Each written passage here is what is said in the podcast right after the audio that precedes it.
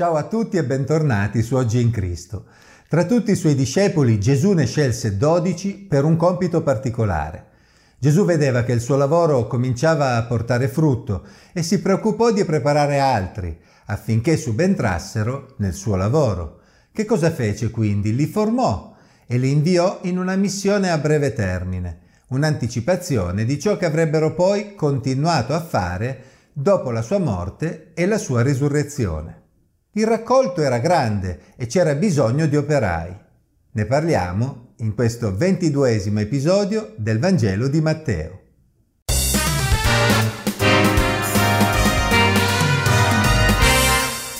Gesù percorreva tutte le città e i villaggi insegnando nelle loro sinagoghe, predicando il Vangelo del Regno e guarendo ogni malattia e ogni infermità.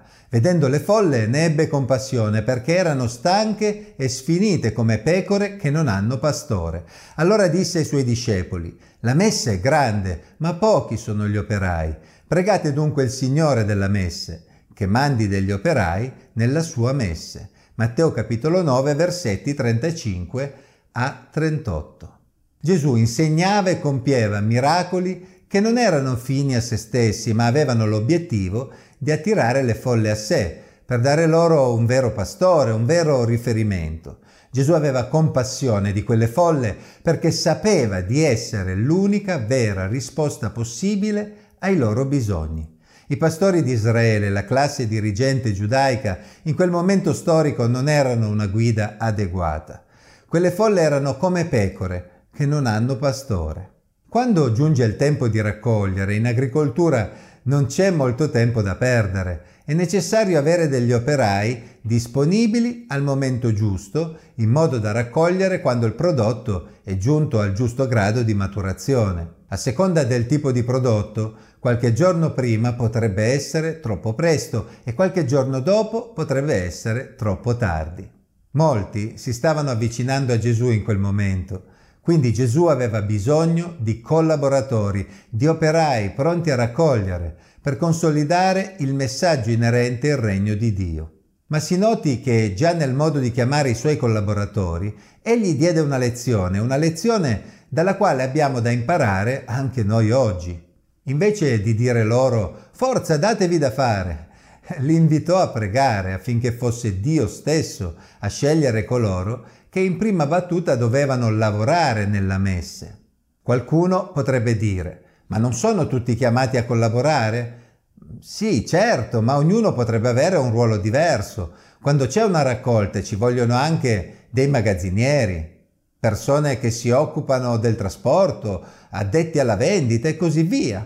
Sebbene tutti i discepoli di Gesù, in un modo o nell'altro, in futuro avrebbero avuto un ruolo nel regno di Dio, in quel momento Gesù stava pensando ad alcune persone specifiche che potessero diventare i suoi più stretti collaboratori, coloro che sarebbero stati conosciuti come i dodici e che in seguito sarebbero stati un punto di riferimento anche per gli altri discepoli dopo la morte e la risurrezione di Gesù. Siccome Gesù chiese ai suoi discepoli di pregare affinché Dio operasse una scelta, lui stesso si mise a pregare. Leggiamo infatti nel brano parallelo di Luca 6, versetti 12 e 13, in quei giorni egli andò sul monte a pregare e passò la notte pregando Dio. Quando fu giorno chiamò a sé i suoi discepoli e ne scelse dodici, ai quali diede anche il nome di apostoli. Quindi Gesù disse ai discepoli di pregare e poi come fa un buon maestro, diede lui stesso il buon esempio, pregò e poi ne scelse dodici. Poi, chiamati a sé i suoi dodici discepoli, diede loro il potere di scacciare gli spiriti immondi e di guarire qualunque malattia e qualunque infermità. I nomi dei dodici apostoli sono questi. Il primo Simone detto Pietro e Andrea suo fratello, Giacomo di Zebedeo e Giovanni suo fratello, Filippo e Bartolomeo, Tommaso e Matteo il pubblicano, Giacomo d'Alfeo e Taddeo, Simone il cananeo e Giuda l'Iscariota quello stesso che poi lo tradì. Matteo capitolo 10 versetti 1 a 4. Non voglio mettermi in questo video a parlare diffusamente di ognuno dei dodici apostoli. Faccio solo notare che da una parte la parola apostolo è una parola generica che indicava un inviato, uno che riceveva una missione da compiere e quindi tale parola viene utilizzata nella Bibbia anche per altri missionari, come Paolo e Barnaba, così designati in Atti capitolo 14, versetto 14. Tuttavia è anche vero che questi dodici avevano una certa unicità, in quanto, come vedremo, Gesù li aveva scelti per affidare loro un compito particolare. Essi sarebbero stati quelli più vicini a lui, testimoni oculari della sua intera opera del suo insegnamento, della sua morte e della sua risurrezione. In seguito non ci saranno più nella storia persone con quelle caratteristiche. Quindi la parola apostolo in senso generico sarebbe stata usata anche per altre persone e c'è chi la usa ancora oggi. Ma quei dodici apostoli hanno avuto un ruolo unico nella storia, perché Gesù li ha scelti per avere il ruolo di testimoni oculari di tutto il suo ministero fino all'ascensione. Il cristianesimo si basa proprio sulla testimonianza di quei primi testimoni oculari. Dopo aver scelto i dodici, Gesù li mandò a predicare per i villaggi, dando loro il potere di fare le sue stesse opere, ovvero scacciare i demoni e guarire le malattie. In realtà i tempi della narrazione possono sembrare più rapidi di ciò che è stato nella realtà. Sicuramente Gesù ha dedicato del tempo a prepararli prima di inviarli in missione. Quel tempo viene riassunto in questo secondo grande discorso del Vangelo di Matteo, che abbraccia tutto il capitolo 10. Senza entrare nei dettagli, Matteo ci riassume brevemente le istruzioni che Gesù diede loro. Questi sono i dodici che Gesù mandò, dando loro queste istruzioni. Non andate tra i pagani e non entrate in nessuna città dei Samaritani, ma andate piuttosto verso le pecore perdute della casa di Israele. Matteo capitolo 10, versetto 5 e 6. Questo brano, tra le altre cose, ci dà l'occasione di riflettere sul modo in cui dobbiamo leggere la Bibbia, distinguendo sempre il significato per gli ascoltatori originari dall'applicazione che possiamo farne nel nostro tempo. Se prendiamo queste istruzioni di non andare tra i pagani e le applichiamo direttamente a noi, oggi, ad esempio, non avrebbero senso. Infatti noi, come cristiani, oggi siamo chiamati a rivolgerci a tutti, di qualunque etnia o nazione. Ma quelle istruzioni erano specifiche per i dodici e per quel momento storico. In quel momento Gesù voleva che la predicazione del regno di Dio cominciasse, come era logico, dal popolo che stava attendendo il Messia, dal popolo che aveva ricevuto le promesse. In seguito Gesù darà a tutti i suoi discepoli l'incarico di raggiungere il mondo intero, ma non era ancora quello il momento. Qual era il messaggio che dovevano portare?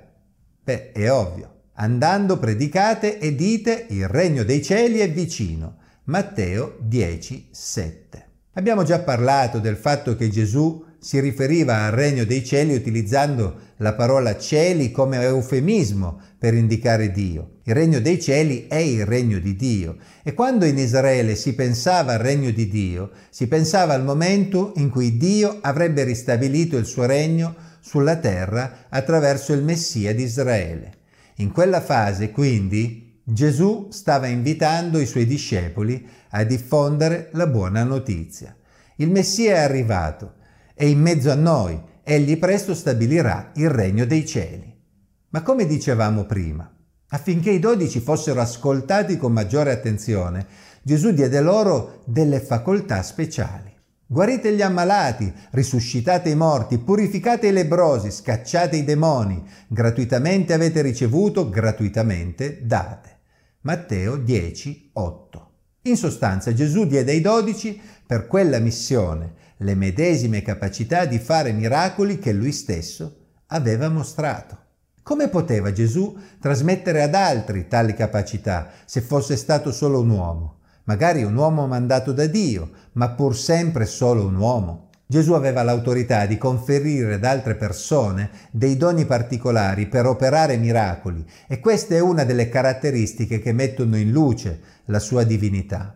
Anche in seguito Gesù continuerà a garantire tali doni miracolosi ai discepoli e in particolare se leggiamo il libro degli Atti, i miracoli che accompagnarono la predicazione furono essenziali per favorire la conversione di tante persone. Ancora oggi il Signore nella sua grazia interviene in modo miracoloso per attirare a sé le persone in circostanze particolari. Ci sono testimonianze straordinarie in ogni parte del mondo che ancora oggi testimoniano della potenza di Dio in azione. Ma è sempre Gesù che opera attraverso gli uomini e attraverso la preghiera. Gli uomini non hanno potere in se stessi. Si noti però che i dodici non avrebbero dovuto approfittare di quelle capacità per trarne profitto. Gratuitamente avete ricevuto, gratuitamente date. Quanti ciarlatani ci sono oggi in giro che vogliono solo il denaro della gente. Una delle caratteristiche di coloro che Gesù manda è proprio quello di non chiedere nulla in cambio. Rifletteteci bene la prossima volta che qualcuno vi chiederà del denaro con la scusa di essere un ministro di Dio. I veri miracoli non fanno arricchire i ministri, ma portano solo gloria a Dio. Poi Gesù proseguì il suo dire. Non provvedetevi d'oro né d'argento né di rame nelle vostre cinture, né di sacca da viaggio, né di due tuniche, né di calzari, né di bastone, perché l'operaio è degno del suo nutrimento. In qualunque città o villaggio sarete entrati, informatevi se vi sia là qualcuno degno di ospitarvi e abitate da lui finché partirete. Matteo capitolo 10 versetti 9 a 11. Spostandosi da un villaggio all'altro, sarebbe stato difficile viaggiare con delle borse per portarsi dei ricambi e accessori necessari per vivere fuori casa. Essi dovevano viaggiare leggeri. Tuttavia Gesù sapeva che i dodici avrebbero incontrato persone che avrebbero almeno provveduto al loro sostentamento durante quel viaggio. Avrebbero incontrato persone che aspettavano il regno di Dio e li avrebbero accolti come inviati da parte del Signore e quindi li avrebbero ospitati, avrebbero offerto loro vitto e alloggio. In sostanza, riconoscendo che erano operai al servizio del Signore, avrebbero dato loro almeno il nutrimento necessario manifestando quindi la propria approvazione. In particolare i discepoli dovevano informarsi, appena arrivati in un luogo, per capire se ci fossero persone che in qualche modo potevano essere sensibili al messaggio del regno di Dio e quindi con molta probabilità potevano ospitarli. Quando entrerete nella casa, salutate. Se quella casa ne è degna, venga la vostra pace su di essa. Se invece non ne è degna, la vostra pace torni a voi.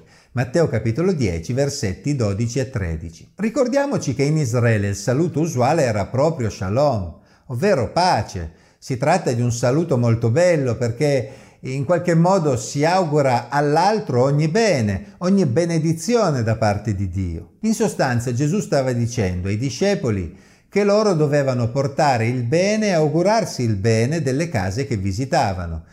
Se poi quelle persone fossero state effettivamente degne della pace di Dio, non mostrandosi ostili, il Signore stesso avrebbe provveduto. In caso contrario, il Signore avrebbe comunque tenuto conto del buon operato dei discepoli, dando a loro stessi la pace che avevano augurato agli altri.